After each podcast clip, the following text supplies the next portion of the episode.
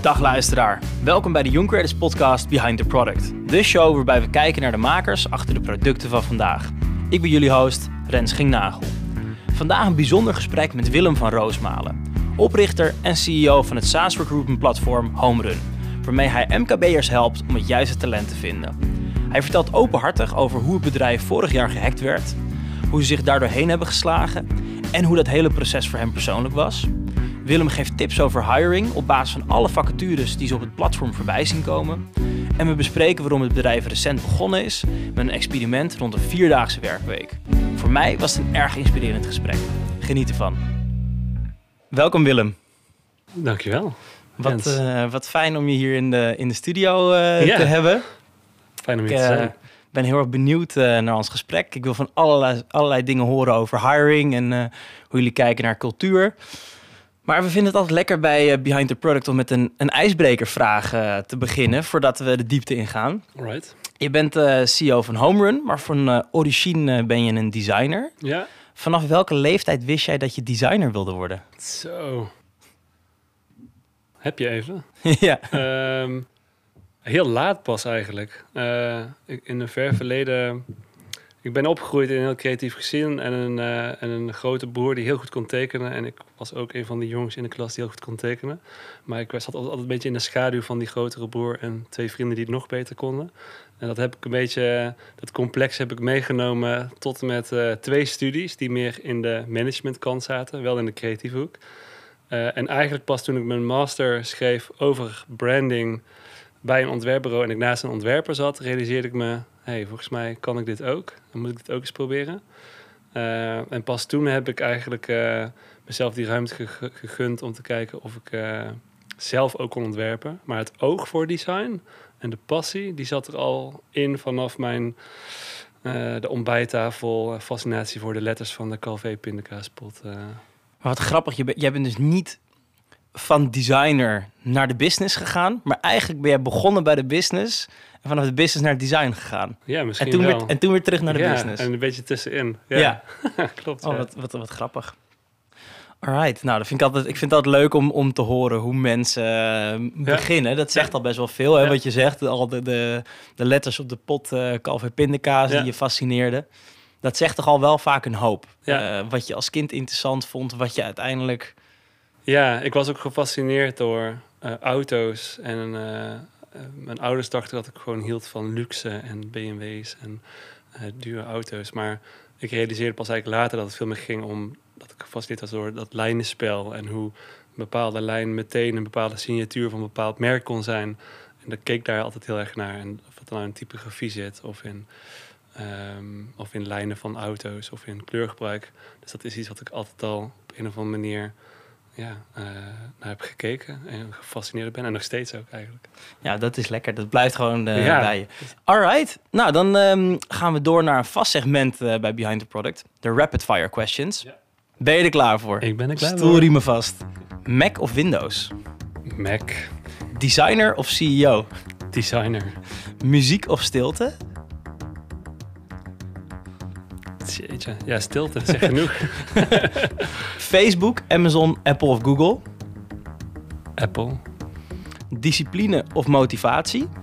Motivatie. Intuïtie of analyse? Intuïtie. Remote werken of op kantoor werken? Op kantoor. Introvert of extravert? Precies ertussenin.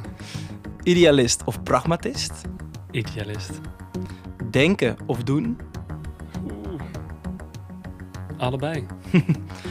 Jeff Bezos of Elon Musk?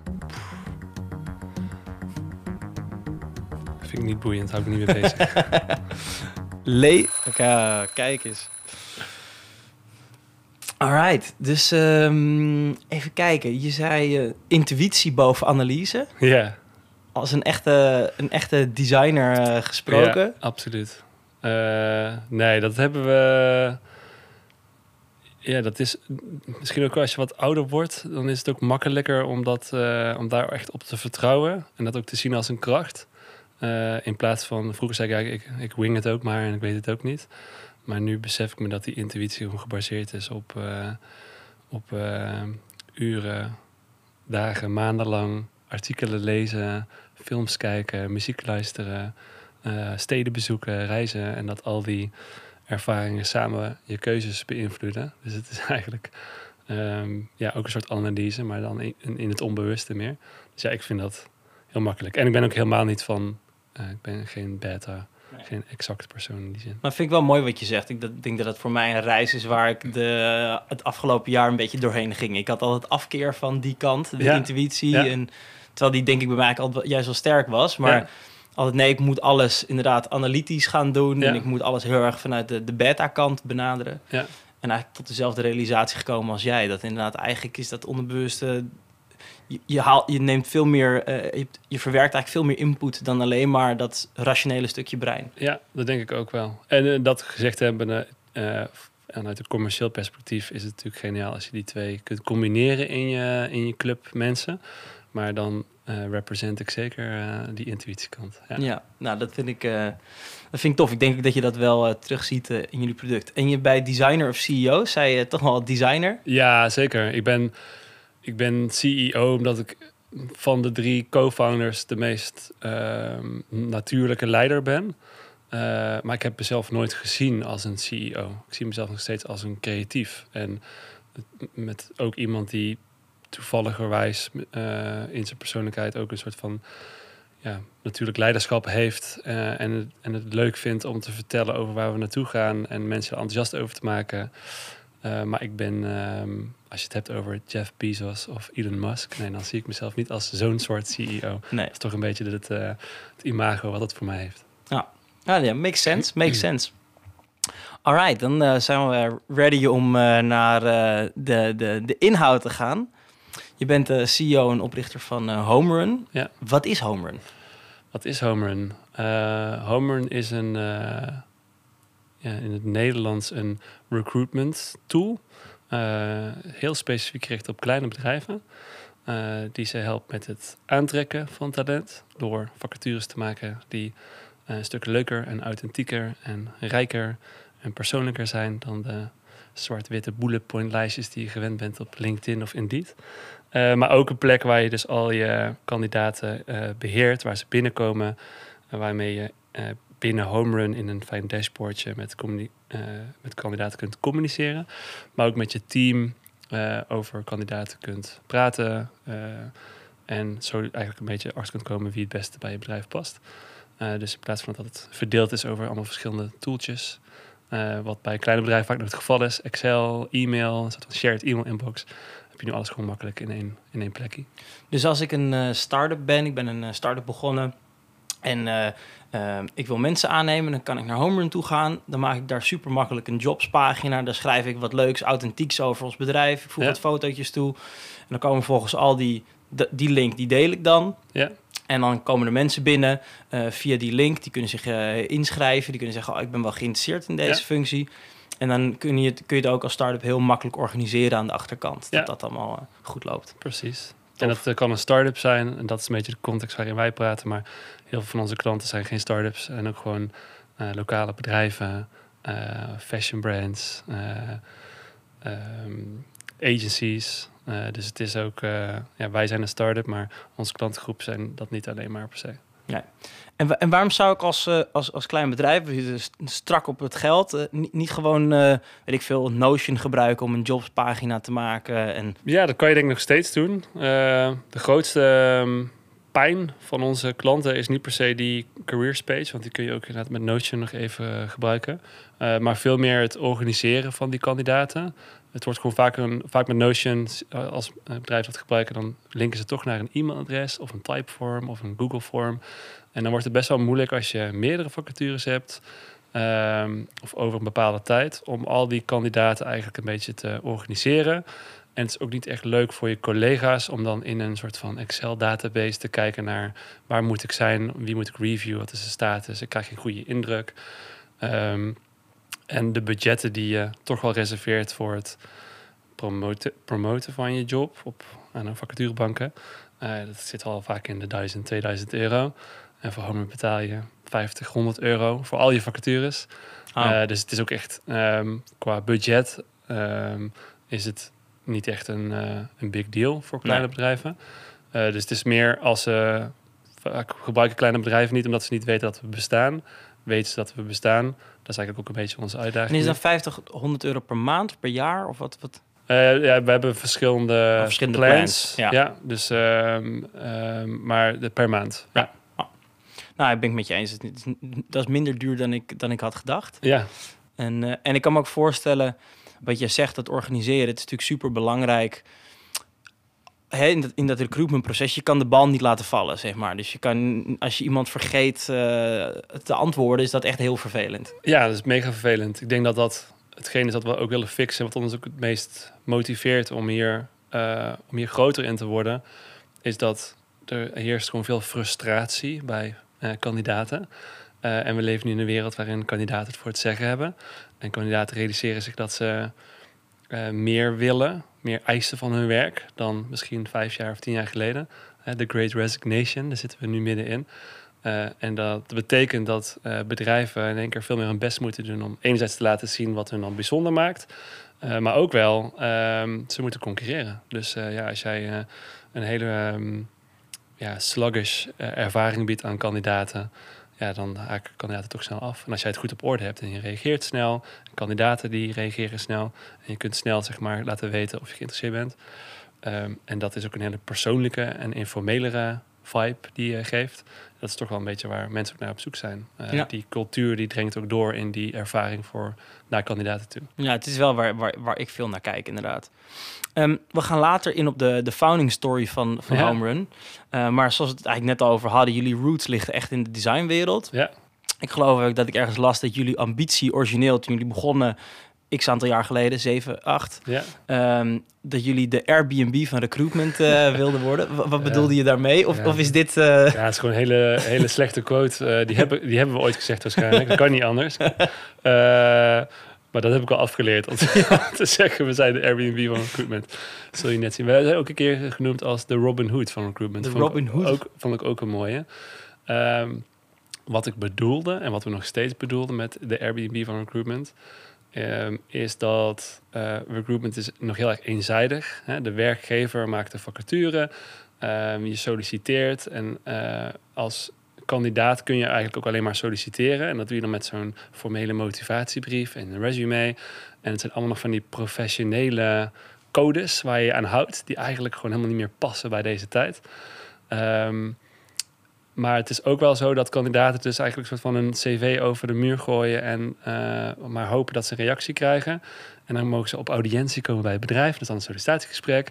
Eh, en dan heb je dan ook het gevoel alsof je toch een beetje ja, je professioneel moet gedragen. Nou, er zit er gewoon heel veel eh, disbalans in. En dat is eigenlijk zonde, want een werkgever wil gewoon de, de volledige persoonlijkheid van de kandidaat leren kennen. En de kandidaat wil zijn volledige persoonlijkheid eh, kunnen uiten. En datzelfde geldt voor eh, de werkgever. Die wil ook zijn volledige cultuur ehm, eh, uiten en ook laten zien. Dus als je ehm, al die formaliteiten wegtrekt en gewoon zegt: wat nou als je gewoon meer met elkaar chat in plaats van dat formele e-mail en een motivatiebrief en een cv. Wat nou als een interview, een jobinterview, een sollicitatiegesprek, eh, wat informeler is en wat meer van twee kanten komt. Ehm, en dan is het meer een, een, een, een, beweging van een recruitment tool voor eh, werkgevers. naar toch echt meer een, een, een, een platform waar kandidaten en bedrijven elkaar kunnen vinden. En dat refereert dan weer een klein beetje aan Airbnb, ja, eh, waar, ehm, ja, waar maar mensen ook elkaar kunnen vinden. Dus wat ik wel interessant vind hier, dus eigenlijk, het is niet zo alleen maar dat je die jobspagina hebt, maar zeg je nou eigenlijk ook dat jullie bijvoorbeeld iets meer faciliteren dat kandidaat en bedrijf met elkaar gaan chatten in plaats van alleen maar dat ik als kandidaat een cv opstuur? Ja, we, ehm, nou, de chat is een beetje waar we mee naartoe willen gaan. Dus Ja. dat is misschien een beetje een kijkje in de toekomst. Maar wat we wel vanaf het begin af aan hebben gezegd is ehm, dat sollicitatieformulier, eh, daar kun je niet over nadenken en gewoon houden zoals eh, of kopiëren eigenlijk wat, eh, wat je al ziet. Maar je kunt ook ehm, voor elke vacature die je hebt eh, bedenken wat wil ik nou van een kandidaat weten als onderdeel van die eerste sollicitatie. Dus je kunt zelf bepalen wat voor vragen je stelt, wat voor velden je je, je aanzet in dat sollicitatieformulier. En dat kunnen hele formele zijn, als in upload je motivatiebrief. Maar dat kunnen ook veel persoonlijke leuke dingen zijn. Als in waar zie je jezelf over vijf jaar? Of Elon Musk of uh, Jeff Bezos of intuïtie of uh, uh, analyse. Ja. En het feit dat je dat doet lachen, Ja. ja, dat sluit veel meer aan bij de passie die mensen hebben voor werk en de, de, de fun die ze daar ook in hebben. En dat geloven wij dat die fun die is gewoon helemaal eruit Slagen. geslagen of die is eigenlijk nooit geweest. En die willen wij er een beetje weer in, in terugbrengen. Ja, vet. Dan vind ik hem een mooie... Elkaar leren kennen is eigenlijk best wel leuk. Ja, ja. Uh, alleen uh, in, uh, ja, in de context van werk is het in één keer heel formeel en eigenlijk helemaal niet zo leuk. Nee. En dat is eigenlijk, dat proberen wij weer een beetje ja, in balans te, te het is stellen. ook onnodig eigenlijk. Ja, best wel. Ja. Het in die zin wel mooi dat werk aan het veranderen is, waar we het net al over hadden. Dat is, Ja. dat is wel echt eh tof aan. Ik, vroeger was het gewoon belangrijk dat je een tandwieltje was wat goed in de grote machine paste. Ja, Op school werd je daarvoor opgeleid. ja, Uiteindelijk denk ik dat het, eh, het sollicitatieproces daar ook op gestoeld was. Ja. Goed kunnen luisteren.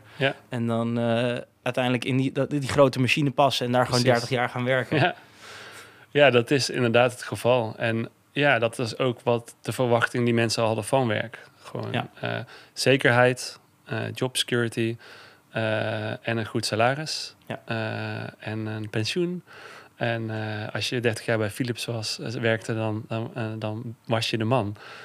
Of bij Shell of bij ABN AMRO. En nu kijken mensen daar in één keer heel anders naar.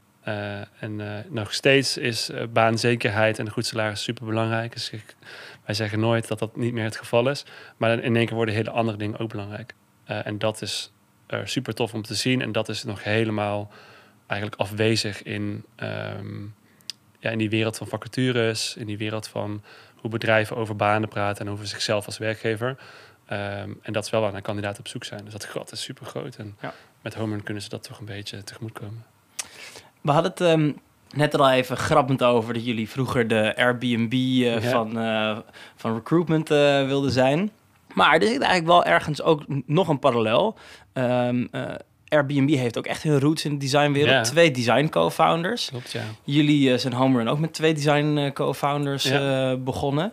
Ehm, waar zie ik die design focus echt terug in, eh in, in, in Homerun? Nou ja, in het hele verhaal wat je net vertelt eigenlijk. Maar Ja, nou, ik- ja, ik denk echt overal. En eigenlijk zijn we, je zou kunnen zeggen design, dan heb je het over mijn, mijn mede-co-founder. Maar eigenlijk is het meer, we hebben gewoon heel creatief DNA. We hebben nog een derde co-founder, eh, dat was ons engineer vanaf begin 1. Maar hij werkte hiervoor ook bij een agency en hij is ook mega creatief als in persoonlijkheid. Maar kan dat meer uiten in eh, code in het begin. Eh, en wij doen dat meer in design. Maar je ziet het heel simpel aan de buitenkant. Dus gewoon als je kijkt naar ehm, typografie, als je kijkt naar ons site, dan zie je meteen, oké, dit eh, ademt design. Je ziet het ook natuurlijk in ons product. Eh, de reden dat wij voor heel specifiek een tool willen maken voor kleine bedrijven, eh, is omdat we niet zagen zitten om een soort van salesorganisatie te worden die aan enterprise heel veel advanced features wilde verkopen, maar juist iets wilde maken wat zo makkelijk in gebruik was. Ehm, dat eh, bedrijven geen demo's hoefden, niet geonboard hoefden te worden. Eh, heb, dat je, ze- heb je grote bedrijven gehad die aanklopten en die zeiden... Ja, dat zeker. Homerun ziet er vet uit. Eh, weet ik veel. Shell die zei, eh, wij willen Ja. ook onze leuke bedrijfscultuur eh, laten zien. Ja, zeker. We zijn vooral in het begin was het best een zoektocht ehm, naar waar we nu naartoe wilden. Dus nu kunnen we met, met veel confidence zeggen dat we het voor kleine bedrijven doen. En dat was ook altijd wel de insteek, maar zijn zeker al verleid. Dus er waren momenten dat eh, volgens mij L'Oreal een keer aanklopt en zeiden ja, wij willen het voor jullie voor gebruiken. En dachten ja shit, oké, dat, zijn, dat is gewoon in één keer heel veel geld. Ja. Ja. Daar hoeven maar een paar dingen voor te doen.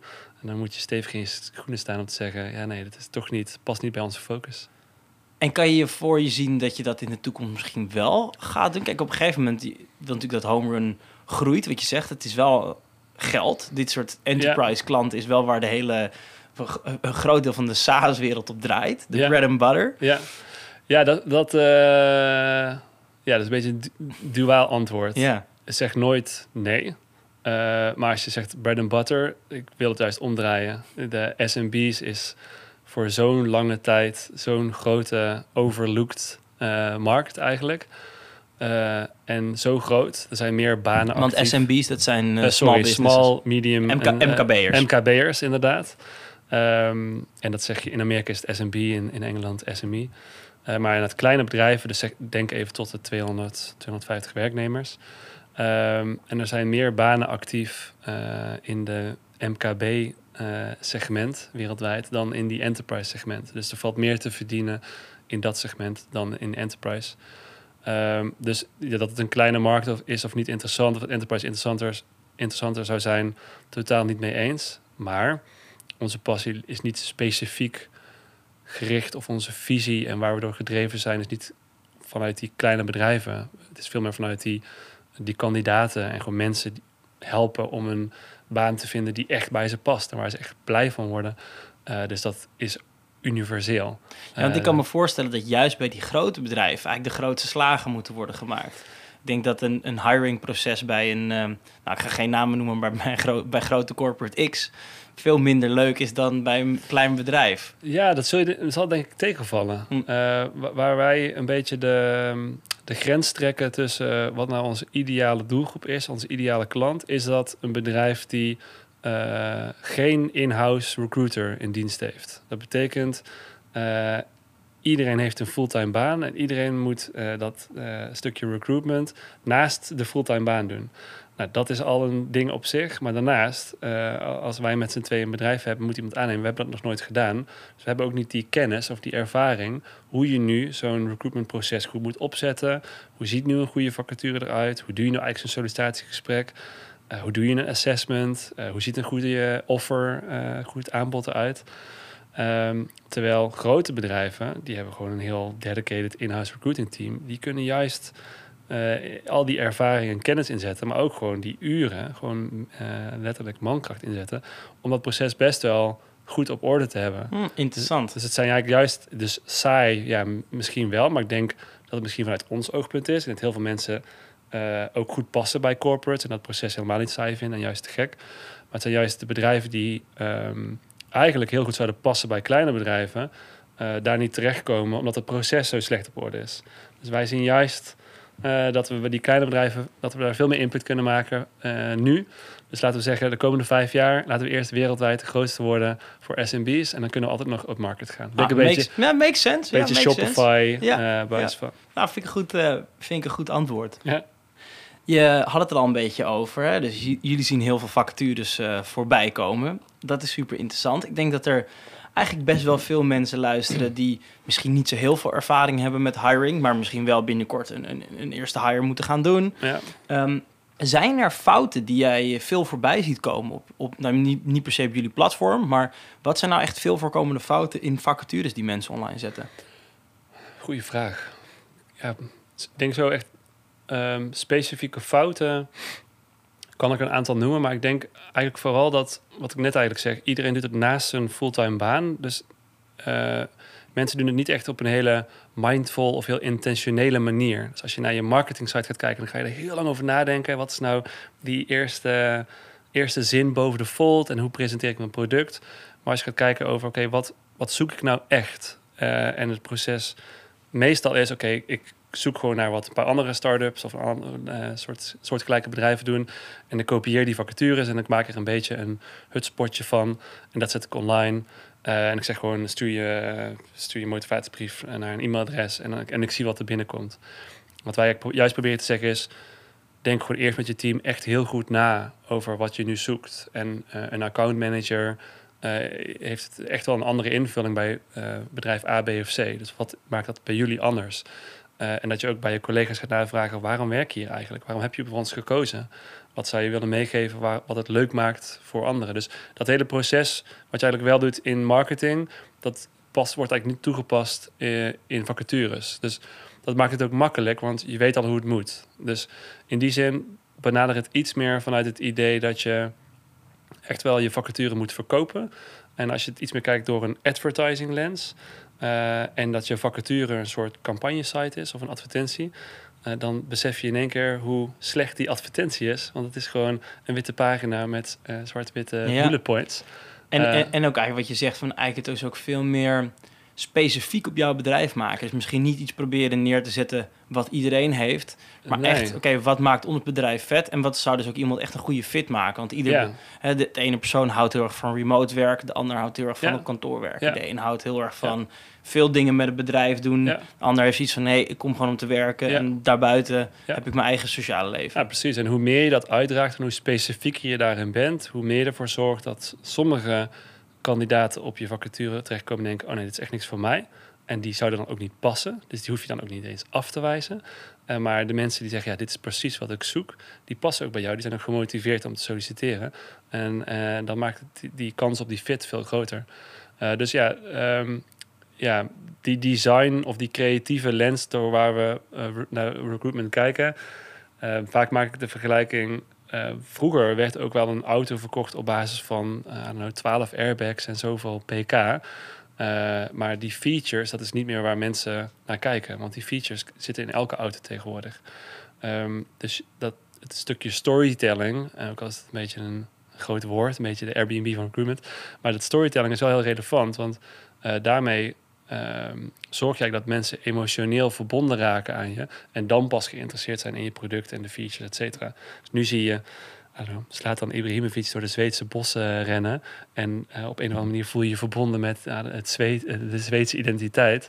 En dat geeft je een fijn gevoel. En dan, en dan dat, eh, heb je een link met Volvo. En zo ga je eigenlijk verder duiken in, oh, die Volvo is misschien wel iets voor mij. Dus eigenlijk laat je designers en marketeers meedenken met je, met je recruitment strategie. Als je marketeers in dienst hebt, absoluut. Ja. Doe dat vooral. Of een product manager in dienst Ja. hebt, doe dat vooral. Eh, praat met je eh, collega's. Eh, Tof, ik denk dat dat echt bij verbazend weinig plekken gebeurt. Ja, ik denk het ook. En ja, dus, ja, in, de, in het recruitment wereldje noem je het employer branding. Ga gewoon nadenken over hoe, hoe dragen we nu onze cultuur uit. En als je nog niet weet wat die cultuur is, vind dat eerst met elkaar uit. Zodat je het vervolgens kunt uitdragen. Het is best wel simpel. Ehm, daarom is het wat wij vaak ook als advies geven. ehm, eh, besteed er tijd en energie aan. En dan kom je eigenlijk al een heel eind. En vaak wordt toch recruitment bij kleine bedrijven iets gezien als... oh ja, dat moet ik nog doen. Beetje Ja. zoals je je declaraties nog invullen... of je omzetbelasting doen. Van oh ja, dat moet ik nog doen. Dat hoort erbij. Eh, maar dat- ja, talent bepaalt wel eh, voor... Is, is eigenlijk van grootste invloed op het succes van je bedrijf. Eh, Ja. Vooral als je klein bent.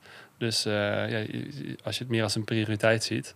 eh, dan is Hormon eigenlijk gewoon meer een soort van toolbox die je hebt om het makkelijker te maken. Maar het is ook geen magische oplossing voor alles. Nee. Je zult nog steeds zelf echt die tijd en energie moeten Ja. steken. Heb je hm, ook voorbeelden? We hebben het nu, ik, heb, ik had nu eigenlijk als vraag, hè, dus wat gaat er niet goed? Heb je nog voorbeelden van vacatures of bedrijven, employer branding voorbij zien komen van je echt dacht, wauw, dat is echt supergoed. Ja, ik denk wel dat bedrijven die, ehm, die zich meer bewust zijn van eh, dat teksten heel erg sturend kunnen zijn. Dus we hebben bijvoorbeeld een guide geschreven over diversity en inclusion. En er staan best wel praktische tips in over eh, hoe je nou eigenlijk je teksten wat inclusiever kunt maken. En dat zit hem niet alleen maar in eh, hij of zij, maar dat zit hem ook erg in woordgebruik. Dus als je zegt dat je know, jong en energiek bent en heel veel zeg maar masculine taal gebruikt, dan sluit je daar wel heel erg zeg maar die vrouwelijke kant mee uit. Dus ik denk dat, eh, maar ook een specifiek statement maken van hey, ehm, we vinden het heel belangrijk, maar we zijn er nog lang niet. Kijk maar naar onze team setup.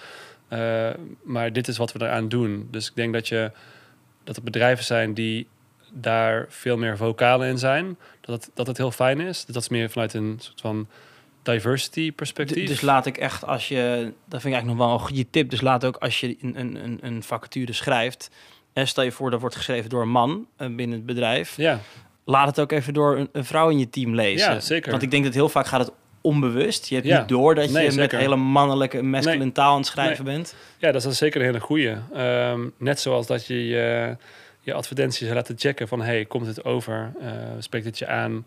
Ehm, en nogmaals, als jij het heel belangrijk vindt om een bepaalde doelgroep meer aan te spreken... omdat je die bepaalde doelgroep meer in je team wil hebben vanuit een diversiteitsoogpunt...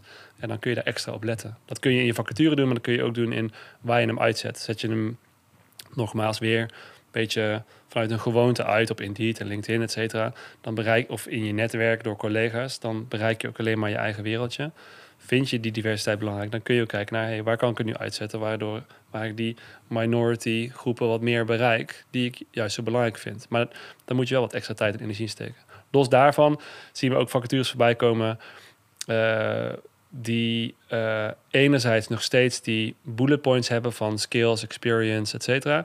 Maar ook uh, een video hebben waarin um, de manager van het team die iemand een versterking zoekt, uh, zichzelf introduceert en wat meer over hem praat. En dat geeft meteen zoveel beter beeld van hoe het is om in dat team voor die persoon te werken. zo makkelijk kan het eigenlijk ook wel zijn. Ja. Ik heb dat persoonlijk ook gedaan toen ik een COO zocht, dacht ik, ja, deze persoon moet mij complimenteren. Dus ja, ik kan wel een paar woorden op papier zetten, maar ik kan ook gewoon een videootje maken van anderhalf minuut en wat over mezelf vertellen. Ja, en dat zegt veel meer. Ja, dan heeft meteen, oh nee, dat is echt niet een jongen voor wie ik wil werken. Of hey, dit, dit, met, met die kan ik wel klikken, denk ik. Of ja. dat vind ik wel interessant. Zo, zo simpel is het ook een beetje. Ik was nu jullie eigen bedrijfscultuur aan het uh, kijken. En uh, het, het, viel me op dat je, jullie laatst begonnen zijn met een uh, vierdaagse werkweek-experiment. Ja, wat waren de argumenten om daarmee te beginnen? ja, nou, de, de, dank gaat uit naar Rita, onze head of people. Zij heeft dat initiatief genomen. We hebben het al wel hier en daar eens over gehad. We hebben er veel over geschreven. We hebben een, een een bi-weekly newsletter, waarin we best wel vaak ook over um, uh, nou work-life balance praten. De Art of Work heet die newsletter. En daarin uh, komt ook al vaak de 4-day workweek voorbij. En de argumenten zijn eigenlijk dat uh, je maakt het altijd de vergelijking met we zijn geen tandwiel in een fabriek meer. Uh, dus het gaat niet zozeer om uren klokken, maar het gaat om output. En we werken allemaal in een soort in een kennisindustrie. Uh, en je zult zelf wel herkennen, soms ben jij uh, heel energiek en heb je veel motivatie. En soms voel je je wat minder.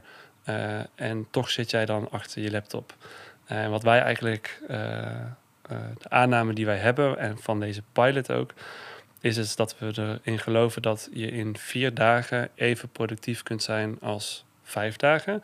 Omdat die vijfde dag die jou rust geeft, of waarin je je hobby's kunt uitoefenen, of je kinderen of familie kunt zien, of voor je uh, ouders kunt zorgen, of een zieke oom of tante. Um, dat eigenlijk de tijd kunnen hebben daarvoor. En de rust die je kunt pakken, of een cursus die je kunt doen en die persoonlijke kant kunt ontwikkelen, dat die eigenlijk weer zoveel energie geeft dat je eigenlijk in die vier dagen uh, al die productiviteit daarin kunt stoppen. Lukt het jou als CEO ook om vier dagen per week te werken? Want de meeste CEO's die werken niet eens vijf dagen, maar die zitten nee. eerder aan de zes dagen. Nou, in die zin is het voor mij geen verandering, want ik, ik heb al drie jaar lang een vierdaagse werkweek. Dus ik wow. heb een, een, zoontje van um, bijna drie. En sinds dat hij uh, er is, uh, ben ik één dag in de week vrij. Heel bewust. En de twee andere co-founders volgden een paar maanden of binnen een jaar ook. Uh, dus wij hebben dat al ervaren. Uh, dus ik merk dat heel erg. Ik denk, ik kan me niet voorstellen hoe het zou zijn. Persoonlijk niet, kan ik me niet voorstellen hoe het zou zijn om vijf dagen te moeten werken. En ja, voor mij is die ene dag één op één met uh, mijn zoon. Geeft dat zoveel voldoening. En dat vind ik zo bijzonder. En ik ben zo dankbaar dat ik werk heb waarin ik dat kan doen. Uh, ja, dat ik. en ik ben ook wel, hè, was je zegt, een creatief persoon. Dus ik ben ook niet. Um, en mijn werk bestaat al ook veel uit momentum voelen. Uh, en ik ben toch, en ik werk ook goed op deadlines, ook wel typisch creatief DNA. Uh, dus voor mij maakt het niet uit. Uh, ik ging toch wel vaak dan drie uur browsen, uh, omdat ik de tijd had. En nu ga ik misschien één uurtje browsen, omdat ik denk, ja, morgen is het alweer weekend. Dus voor mij heb ik al wel ervaren dat ik even productief kan zijn in die vier dagen. omdat ik ehm, omdat ik die tijd gewoon beter besteed, beter indeel. Ja, herken ik wel heel erg.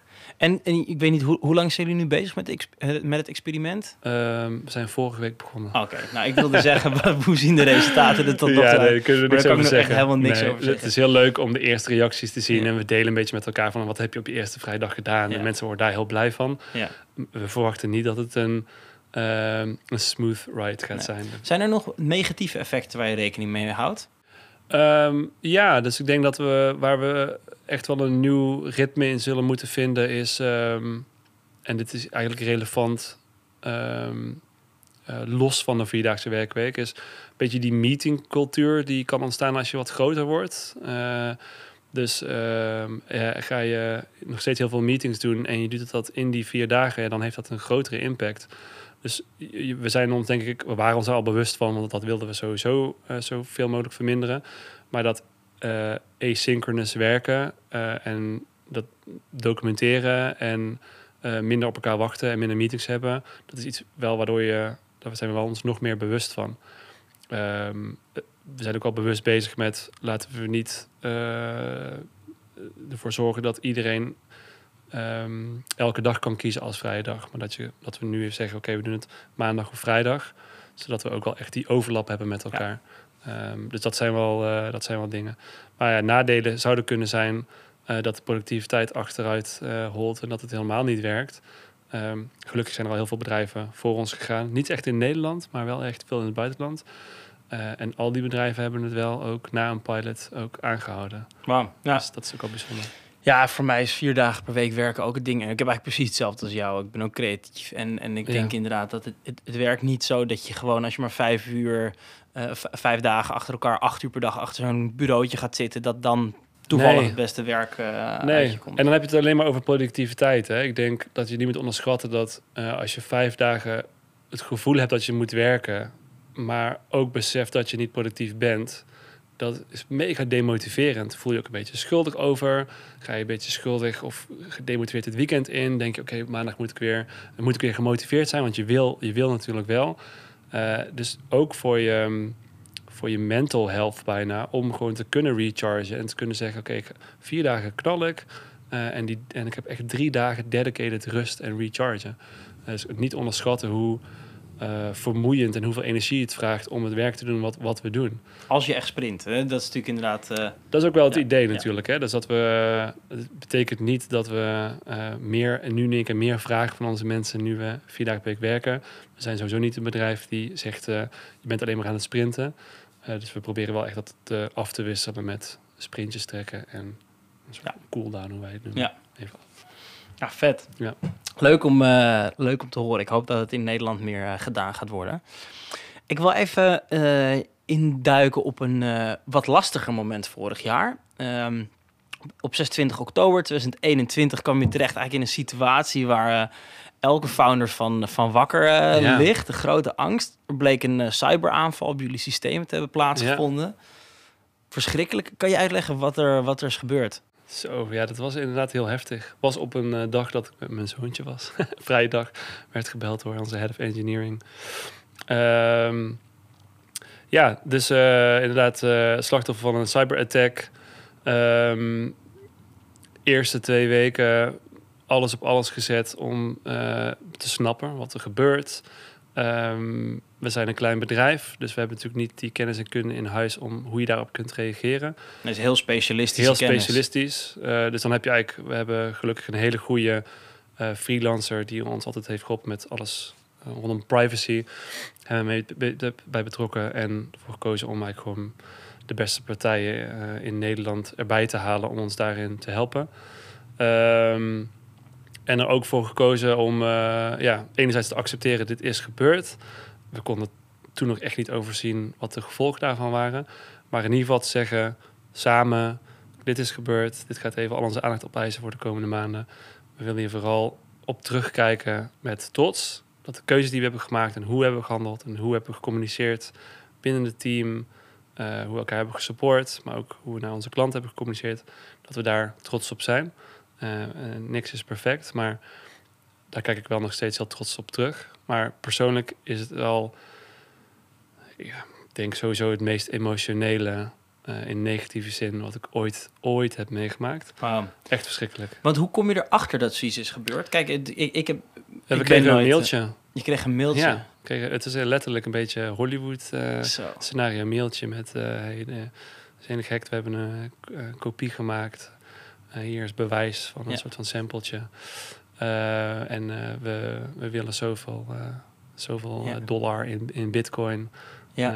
binnen zoveel uur of zo. Dus dat was, ja, dat was heel onwerkelijk.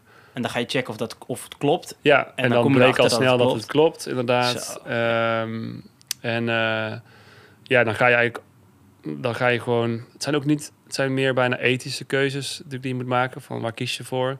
Kies je voor het beschermen van de ehm, van die privégegevens van kandidaten, want dat, daar ging veel data ja, over. Dus het was echt een, een, een lelijke lek, zeg maar. Het is een lelijke lek, ja.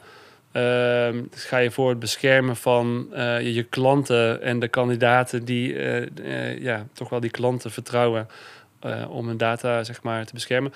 of, of ga je criminelen niet belonen. Ja. Dus dat is natuurlijk een, maar dat, ja, dat, dat vond ik toch dan een, in die zin een, een makkelijke keuze.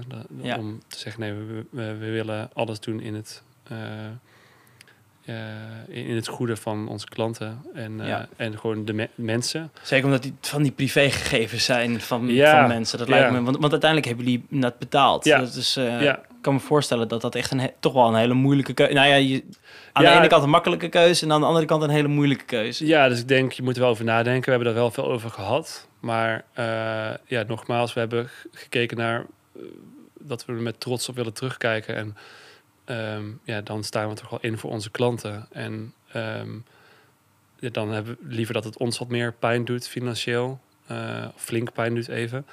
Eh, dan, eh, dan niet betalen en de gevolgen daarvan ook niet kunnen overzien. Eh, nee. En dan, dan zijn ze nog meer de dupe. En het was al, het was al mega vervelend voor onze klanten. Want zij moeten toch dan al hun kandidaten informeren.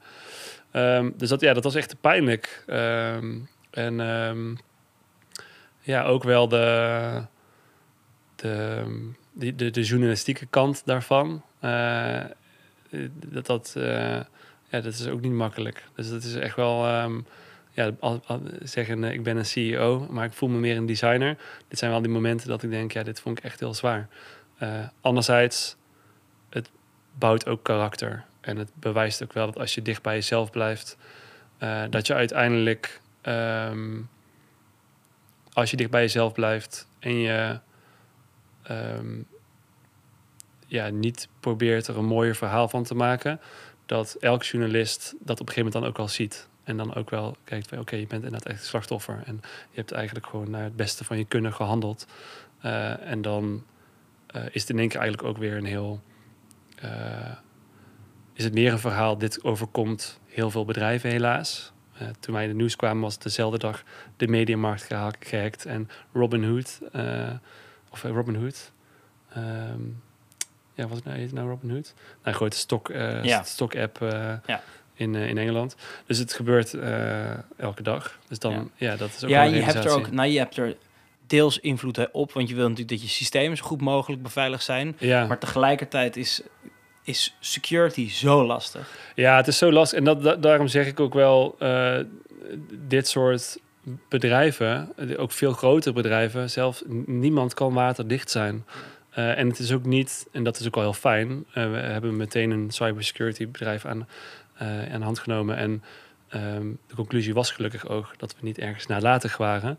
Eh, dus in die zin ja, kan het je ook gewoon overkomen. Je kunt altijd de bankschroef nog eh, steviger aanschroeven, maar ja, in die zin, het kan je altijd overkomen. Op zo'n moment, hè, wat je zegt... het was echt eigenlijk de heftigste negatieve, emotionele Ja. moment ooit. Ja. Ehm, hoe hou je op zo'n moment je hoofd koel? Want je bent wel dan op dat moment wel de CEO. Ik kan me wel voorstellen, Ja. iedereen kijkt naar jou. Van oké, Ja, wat, hoe- wat gaan we doen? Hoe, hoe, hoe ga je er dan op een persoonlijke manier mee om? nou misschien eh, komt... eh, hè, enerzijds, ik heb die creatieve achtergrond, maar ik zei ook wel, en dat, en dat voel ik ook wel, ik, ik ben ook wel een natuurlijke leider. En dat betekent dat ik het op dat moment niet heel moeilijk vind om mijn hoofd koel te houden. Ehm, dus ik heb, dan, ik heb ook niet veel last van stress. Als in, ik ervaar het niet. Maar ik weet wel dat ik het heb natuurlijk. En dat het voor mij ook mega emotioneel is. Dus het is denk ik een stukje zelfkennis. Dat enerzijds ehm, eh, vind ik het makkelijk om mijn hoofd koel te houden. Een beetje, vroeger nam ik altijd de penalties van mijn voetbalteam. Dus dat grappig. zegt misschien iets Ja, dat daarover. Eh, en ik, ik heb veel gegamed vroeger en da- da- daar merkte ik dat ook heel erg. Dat van in, in the heat of the moment vind ik het, ja, kan ik mijn hoofd koel houden. Maar ik heb ook al meteen met, we hebben een in-house eh, eh, psycholoog, eh, ook al meteen zeg maar contact gezocht en zegt, hey, dit gebeurt er nu en ja, ik vind het heel lastig. Hoe kan ik hiermee omgaan? Wat mis ik? Om er ook voor te zorgen dat ik ja, niet mezelf iets voorhoud dat het allemaal oké gaat en dat ik er goed mee omga. Om ook wel mijn blind spots een beetje daarmee te confronteren. Zodat ik niet om zou vallen na twee of drie weken met een hoop bravoer en het gaat goed met me. Eh, dus daar, ja, dus, eh, dat is ook een stukje en een stukje delen. Ehm, gewoon met vrienden en je partner en ook met je collega's kunnen zeggen: Ja, ik heb het er echt heel moeilijk mee. En dit is het zwaarste wat me ooit is overkomen. En ja, dat, dat delen en de reacties die je op krijgt en de support die je voelt, maakt het ook makkelijker om met zoiets om te gaan. Dus ja, het is ook wel een stukje eh, die kwetsbaar opstellen. Maar, maar nu zijn jullie er doorheen. Ja, we zijn er doorheen. Jullie hebben het eh, gered. Het bedrijf staat nog Ja, eh, financieel. Ja, ik denk zeker. dat inderdaad ik, mensen er nu...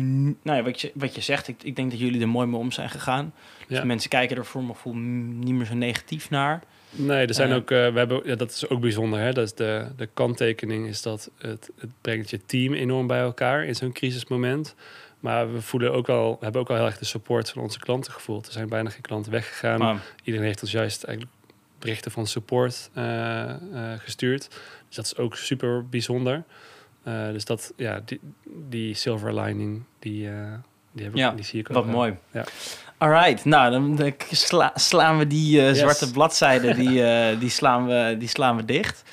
Ehm, ja, ik wil even je, je achtergrond eh, in, induiken. Ja, Ehm, je hebt ooit eh, Visual Art en Design Management gestudeerd aan de HKU. ja, Eh, je bent in 2006 begonnen met eh Fontanel Magazine. ja. Ehm, en in 2014 eh, heb je dus Homerun eh, opgericht met je co-founders.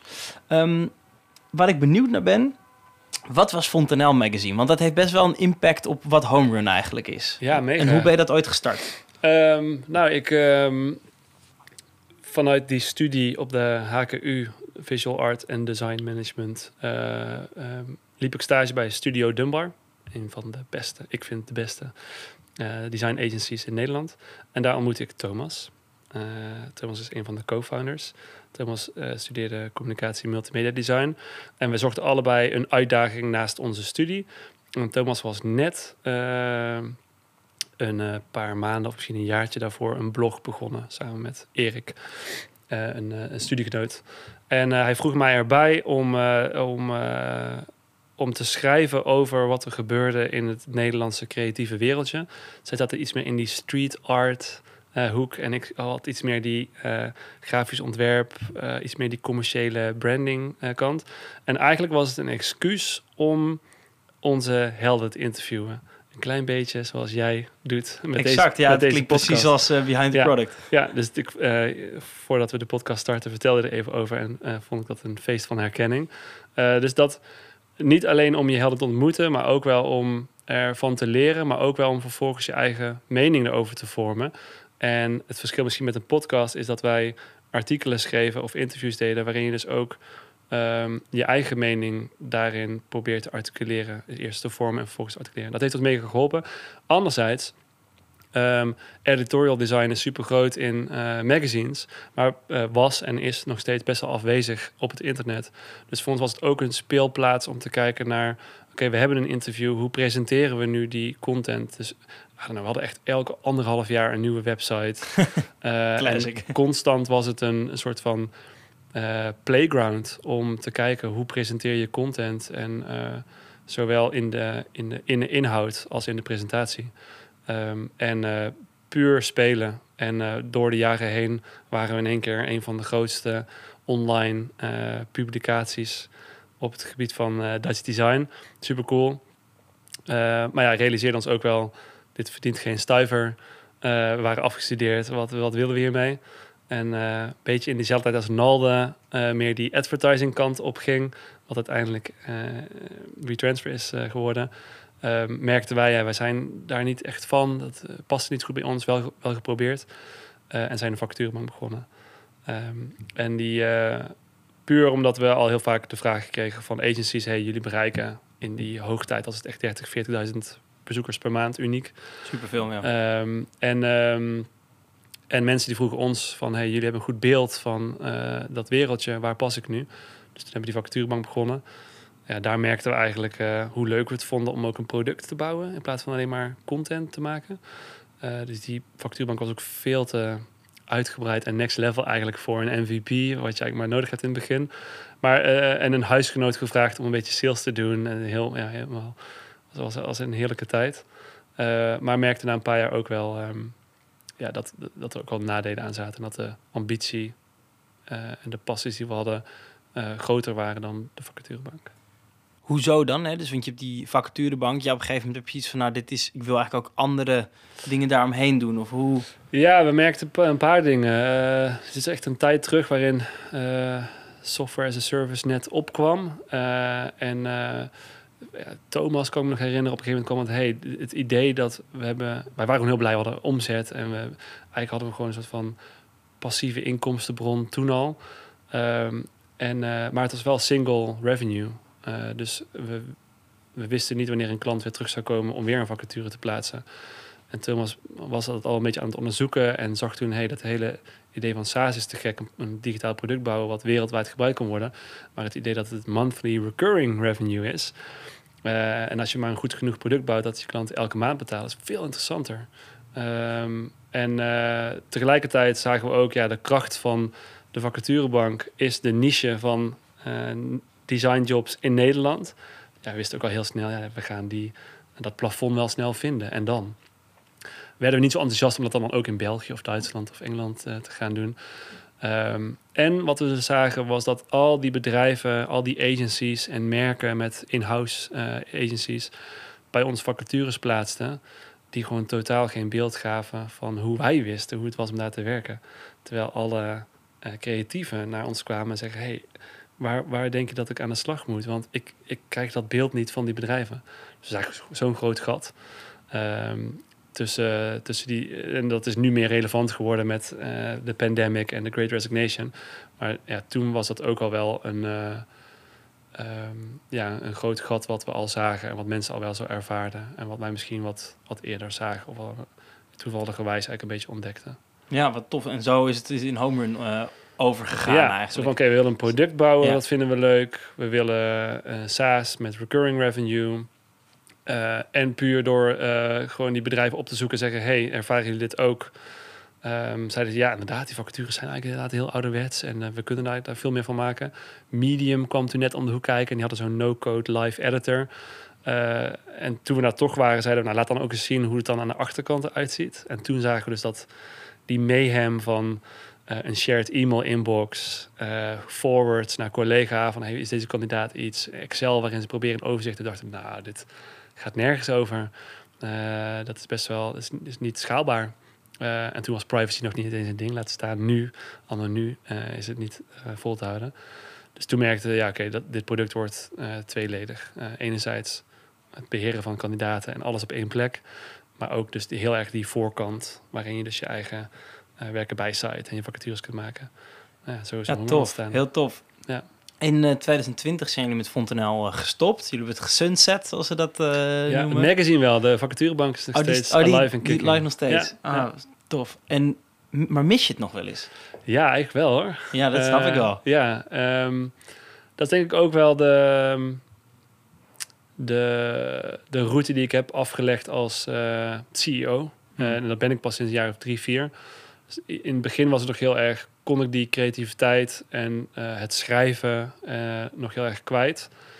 Maar hoe meer ik, uh, hoe groter het bedrijf werd, hoe meer ik ook verantwoordelijkheden kreeg, waardoor ik ja, die creativiteit minder een plek kon geven in mijn eigen bedrijf. en dat ook wel, ehm, toch wel een dik jaar geleden, ook al die conclusie getrokken van ja, prima om de CEO te zijn, maar dat betekent niet per se dat ik het bedrijf moet runnen of dat ik verantwoordelijk moet zijn voor de groei van het bedrijf. En ik toch ook wel weer terug wil naar mijn passie, maar ook wel denk ik mijn kracht.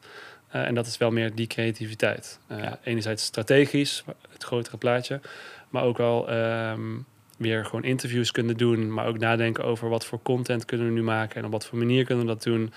Uh, en niet zoals elke andere B2B SaaS, maar veel meer vanuit, ja, ik kijk veel meer naar uh, merken dan naar start-ups. Uh, en ik ben meer veel meer geïnspireerd door uh, mode en kunst en cultuur. En wil dat veel meer toepassen. Dus in die zin denk ik meer we present, we transfer. versus ja, een B2B SaaS HR-blog of zo.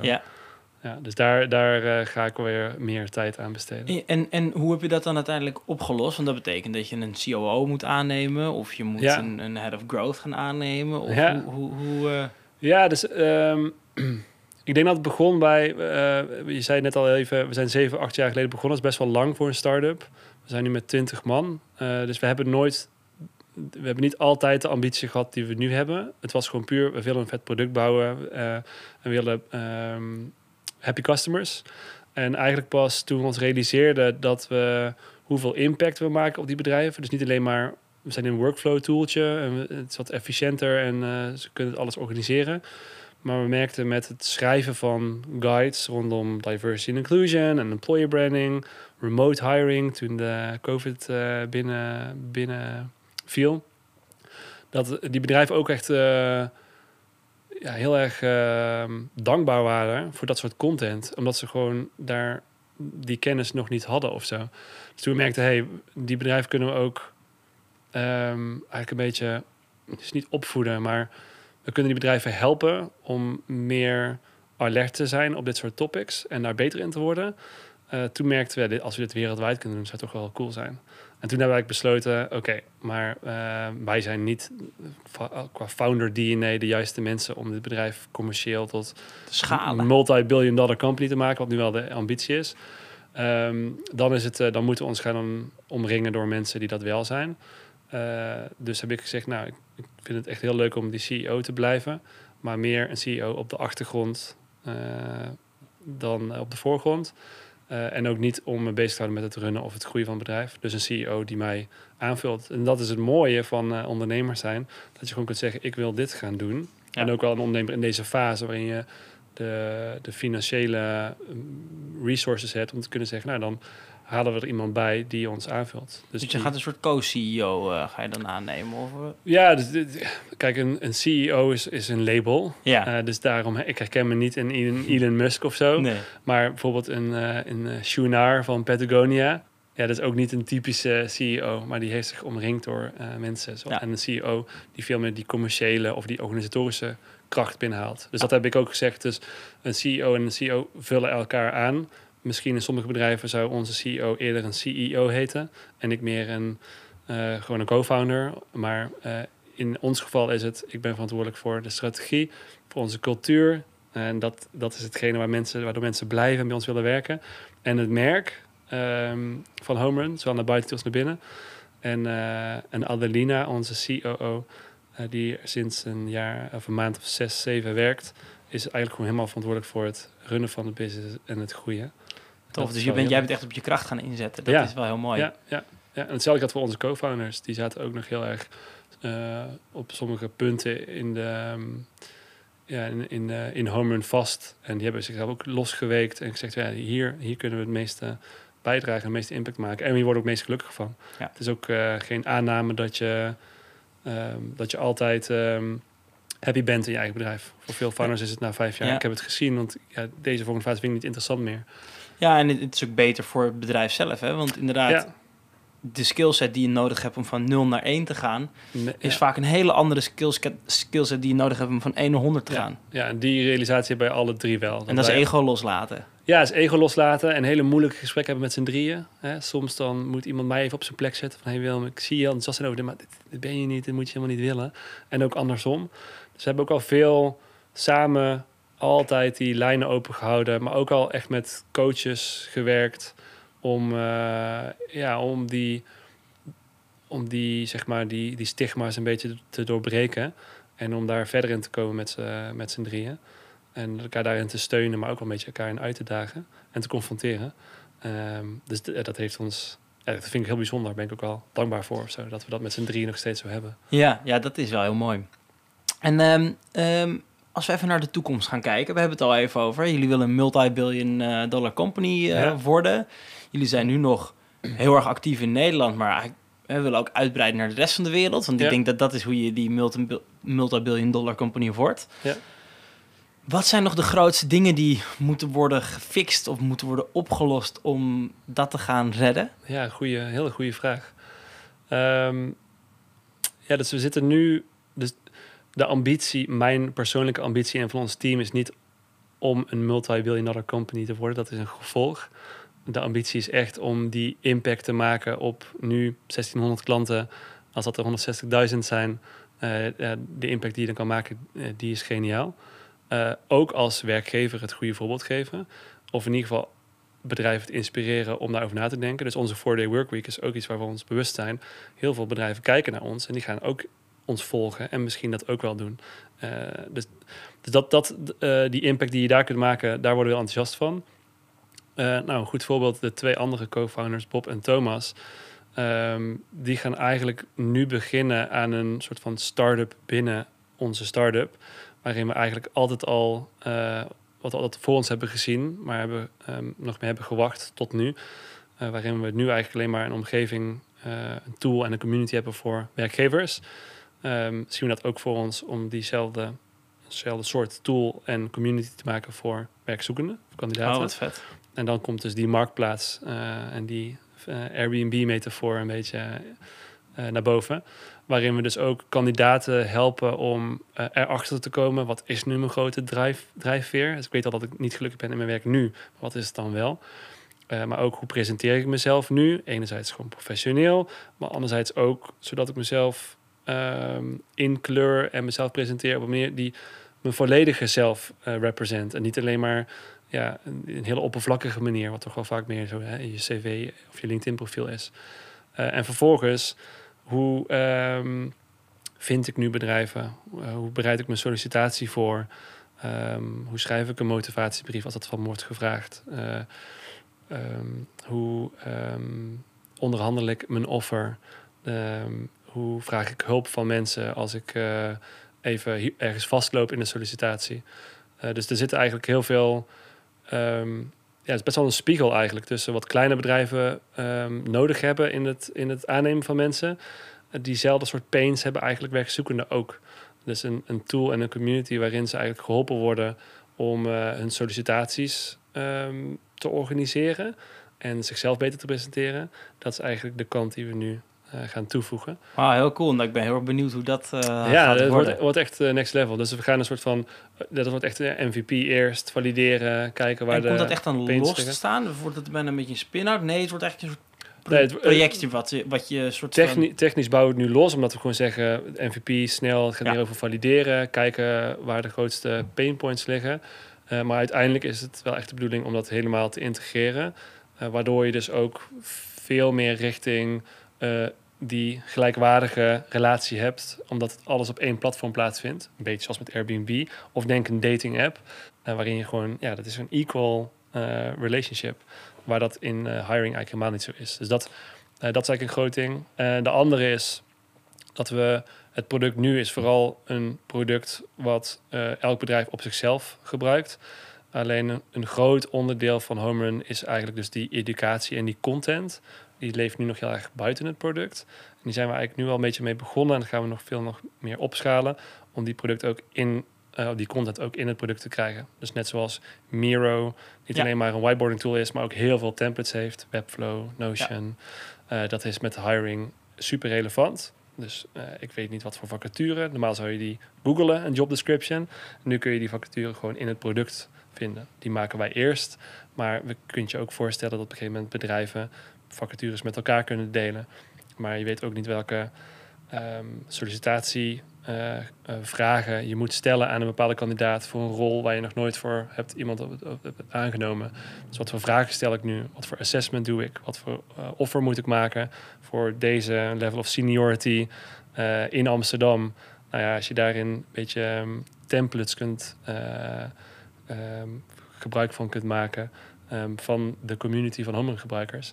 Ja, dan wordt het in één keer een heel waardevol uh, platform. Het is allemaal community uh, werken eigenlijk. Ja, dat is puur product-led growth. Dus dat is uh, we geen sales, alles vanuit het product. En die community die eigenlijk de grote pilaar is onder het product. heel erg kijkend ook naar Webflow, Notion, Miro, Framer, ja. you name it. Ja. Mooi. Nou, ik kijk heel erg uit naar die, die toekomst ja, voor Homerun. Ik, ik vind het vette, vette paden waar jullie op gaan. Zijn we eigenlijk een beetje bij het einde aangekomen. Heb jij nog afsluitend advies voor de luisteraars? Tim Vers heeft altijd zo'n mooie vraag van als je iets op een billboard mocht zetten wat iedereen uh, ziet, wat zou je dan neerzetten? ja, misschien is dan toch wel die ene zin die ik al eerder zei. Uh, besteed aandacht en tijd en energie aan uh, je mensen, maar ook aan hoe je dat team gaat groeien. Um, en um, probeer ook echt na te denken over um, hoe behoud je die talenten anno 2022 en hoe trek je die aan? Want dat gaat niet meer met een pingpongtafel of een gratis lunch. Het gaat echt Biertjes veel meer. op vrijdag. Biertjes op vrijdag. En dat is allemaal heel belangrijk en heel leuk, maar het gaat echt over uh, mental health, over diversity and inclusion, over um, de, de missie en de waarde die je als bedrijf hebt. De, wat je toevoegt aan de wereld in plaats van uh, alleen maar die commerciële kant. Ja. Dus probeer daar gewoon um, echt over na te denken en dat meer uit te dragen als werkgever. En dan komen de juiste mensen die bij je passen uh, hopelijk vanzelf aankloppen. Nou, dat vind ik uh, super, uh, super mooi afsluitend advies. Um, dan, gaan we, dan gaan we hem eindigen. Ontzettend bedankt, Willem. You're welcome. Was leuk. Ja, Thanks. Super leuk. Je luisterde naar een podcast van Young Creators. De hosting werd gedaan door Rens Nagel.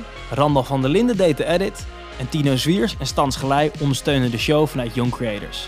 Bedankt voor het luisteren en tot over twee weken.